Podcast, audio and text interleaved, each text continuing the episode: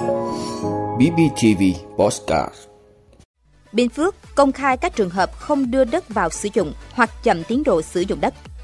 Đề nghị làm rõ nguyên nhân khoản lỗ hơn 26.000 tỷ đồng của EVN. Đề xuất tăng số nước được miễn visa nhập cảnh Việt Nam. Thị trường bất động sản gần như đóng băng. Mỹ chấm dứt tình trạng khẩn cấp do Covid-19 vào ngày 11 tháng 5. Đó là những thông tin sẽ có trong 5 phút tối nay, ngày 9 tháng 5 của BBTV. Mời quý vị cùng theo dõi.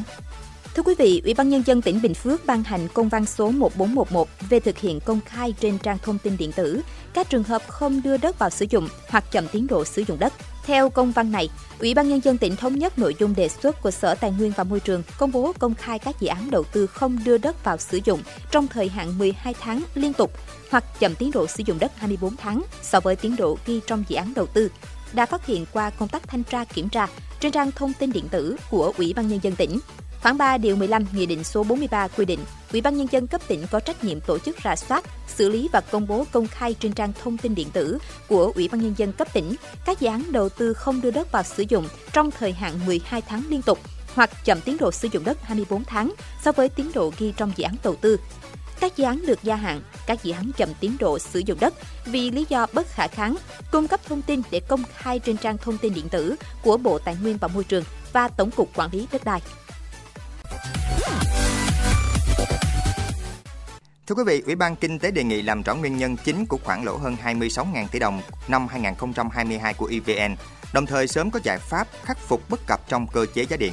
Trong báo cáo thẩm tra, Ủy ban Kinh tế của Quốc hội cho biết một số ý kiến cho rằng việc tăng giá điện của Tập đoàn Điện lực Việt Nam EVN khiến tăng chi phí đầu vào của các doanh nghiệp sản xuất trong bối cảnh đơn hàng giảm, xuất khẩu giảm. Báo cáo cũng cho biết cơ chế giá điện hiện nay là không hợp lý bởi giá điện sinh hoạt của người dân chi trả còn cao hơn cả giá điện sản xuất của các doanh nghiệp, trong đó chiếm số lượng lớn là các doanh nghiệp có vốn đầu tư nước ngoài. Đây là một bất cập đã được nhắc đến từ nhiều năm nay nhưng chưa được xem xét thay đổi. Chủ nhiệm Ủy ban Kinh tế Vũ Hồng Thanh cho biết trong báo cáo, cũng theo báo cáo, chính sách giá điện như hiện nay không khuyến khích các doanh nghiệp đầu tư vào máy móc, trang thiết bị ít tiêu hao năng lượng. Đó là lý do mỗi lần tăng giá điện, người dân đều cảm thấy không thoải mái. Đề nghị chính phủ làm rõ nguyên nhân chính của khoản lỗ hơn 26.000 tỷ đồng năm 2022 của EVN, đồng thời sớm có giải pháp khắc phục bất cập trong cơ chế giá điện. Báo cáo của Ủy ban Kinh tế nêu. Thưa quý vị, khẩn trương đề xuất chính phủ về việc mở rộng các nước miễn thị thực nhập cảnh Việt Nam để thúc đẩy phát triển kinh tế xã hội và tăng trưởng du lịch. Đây là nhiệm vụ được chính phủ giao Bộ Ngoại giao tại nghị quyết phiên họp thường kỳ tháng 4 năm 2023. Một trong các giải pháp để phục hồi tăng trưởng du lịch được chính phủ quan tâm tháo gỡ thời gian qua là vấn đề thị thực, một điểm nghẽn trong thu hút khách quốc tế. Theo đó, chính phủ đã có tờ trình gửi Quốc hội đề xuất đưa một số chính sách mới trong quản lý nhập cảnh, xuất cảnh, quá cảnh, cư trú của người nước ngoài tại Việt Nam vào nghị quyết chung của Quốc hội tại kỳ họp diễn ra vào tháng 5 năm 2023. Cụ thể, chính phủ đề xuất nâng thời hạn thị thực điện tử từ không quá 30 ngày lên không quá 3 tháng, có giá trị một lần hoặc nhiều lần, nâng thời hạn cấp chứng nhận tạm trú tại cửa khẩu cho người nhập cảnh theo diện đơn phương miễn thị thực từ 15 lên 45 ngày. Việc chính phủ đề xuất đưa vào nghị quyết kỳ họp thứ 5 các nội dung liên quan thời hạn thị thực được đánh giá là linh hoạt và kịp thời khi chưa có đủ thời gian để sửa đổi luật nhập cảnh, xuất cảnh, quá cảnh, cư trú của người nước ngoài tại Việt Nam theo trình tự. Thưa quý vị, liên quan đến thị trường bất động sản, báo cáo của Ủy ban Kinh tế cho biết những khó khăn trên thị trường tài chính và thị trường trái phiếu doanh nghiệp khiến doanh nghiệp bất động sản khó tiếp cận vốn và hầu như không huy động được vốn trái phiếu doanh nghiệp. Điều này dẫn đến thị trường bất động sản gần như đóng băng, ảnh hưởng trực tiếp và tác động dây chuyền đến nhiều ngành, lĩnh vực của nền kinh tế, việc làm của người dân. Bên cạnh vấn đề dòng tiền, vướng mắc về pháp lý cũng đang là vấn đề lớn của thị trường bất động sản. Báo cáo của Ủy ban Kinh tế trích thống kê của Hiệp hội Bất động sản Thành phố Hồ Chí Minh, vướng mắc pháp lý hầu hết ở các văn bản dưới luật là vướng mắc lớn nhất, chiếm 70% khó khăn của các dự án bất động sản, nhà ở trong quá trình chuẩn bị đầu tư, xây dựng và kinh doanh.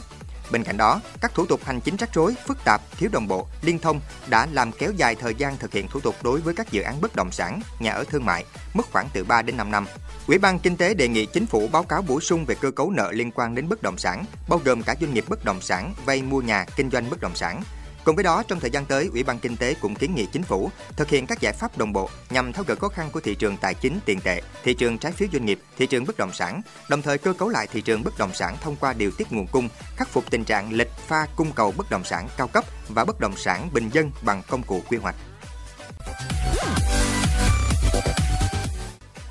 Quý vị, Mỹ sẽ chính thức chấm dứt tình trạng khẩn cấp về sức khỏe cộng đồng do COVID-19 ở nước này vào ngày 11 tháng 5 tới. Tình trạng khẩn cấp do COVID-19 lần đầu tiên được Mỹ đưa ra cách đây hơn 3 năm nhằm cung cấp kinh phí và nguồn lực chống đại dịch toàn cầu này.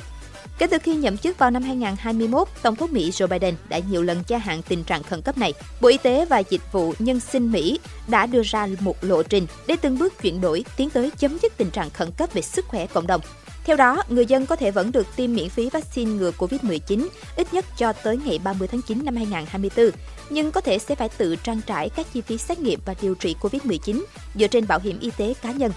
Việc chấm dứt tình trạng khẩn cấp về sức khỏe cộng đồng do COVID-19 sẽ ảnh hưởng đến một số quyền lợi của người dân Mỹ, gia tăng sức ép đối với những người có bảo hiểm ở mức thấp hoặc không có bảo hiểm. Quy định bắt buộc chia sẻ kết quả xét nghiệm COVID-19 cũng như dữ liệu tiêm vaccine giữa các địa phương tại Mỹ với Trung tâm Kiểm soát và Phòng ngừa Dịch bệnh tại nước này cũng sẽ được dỡ bỏ khi kết thúc tình trạng khẩn cấp về sức khỏe cộng đồng do COVID-19. Cảm ơn quý vị đã luôn ủng hộ các chương trình của Đài Phát thanh truyền hình và báo Bình Phước. Nếu có nhu cầu đăng thông tin quảng cáo ra vặt, quý khách hàng vui lòng liên hệ phòng dịch vụ quảng cáo phát hành số điện thoại 02713 887065. BBTV, vì bạn, mỗi ngày.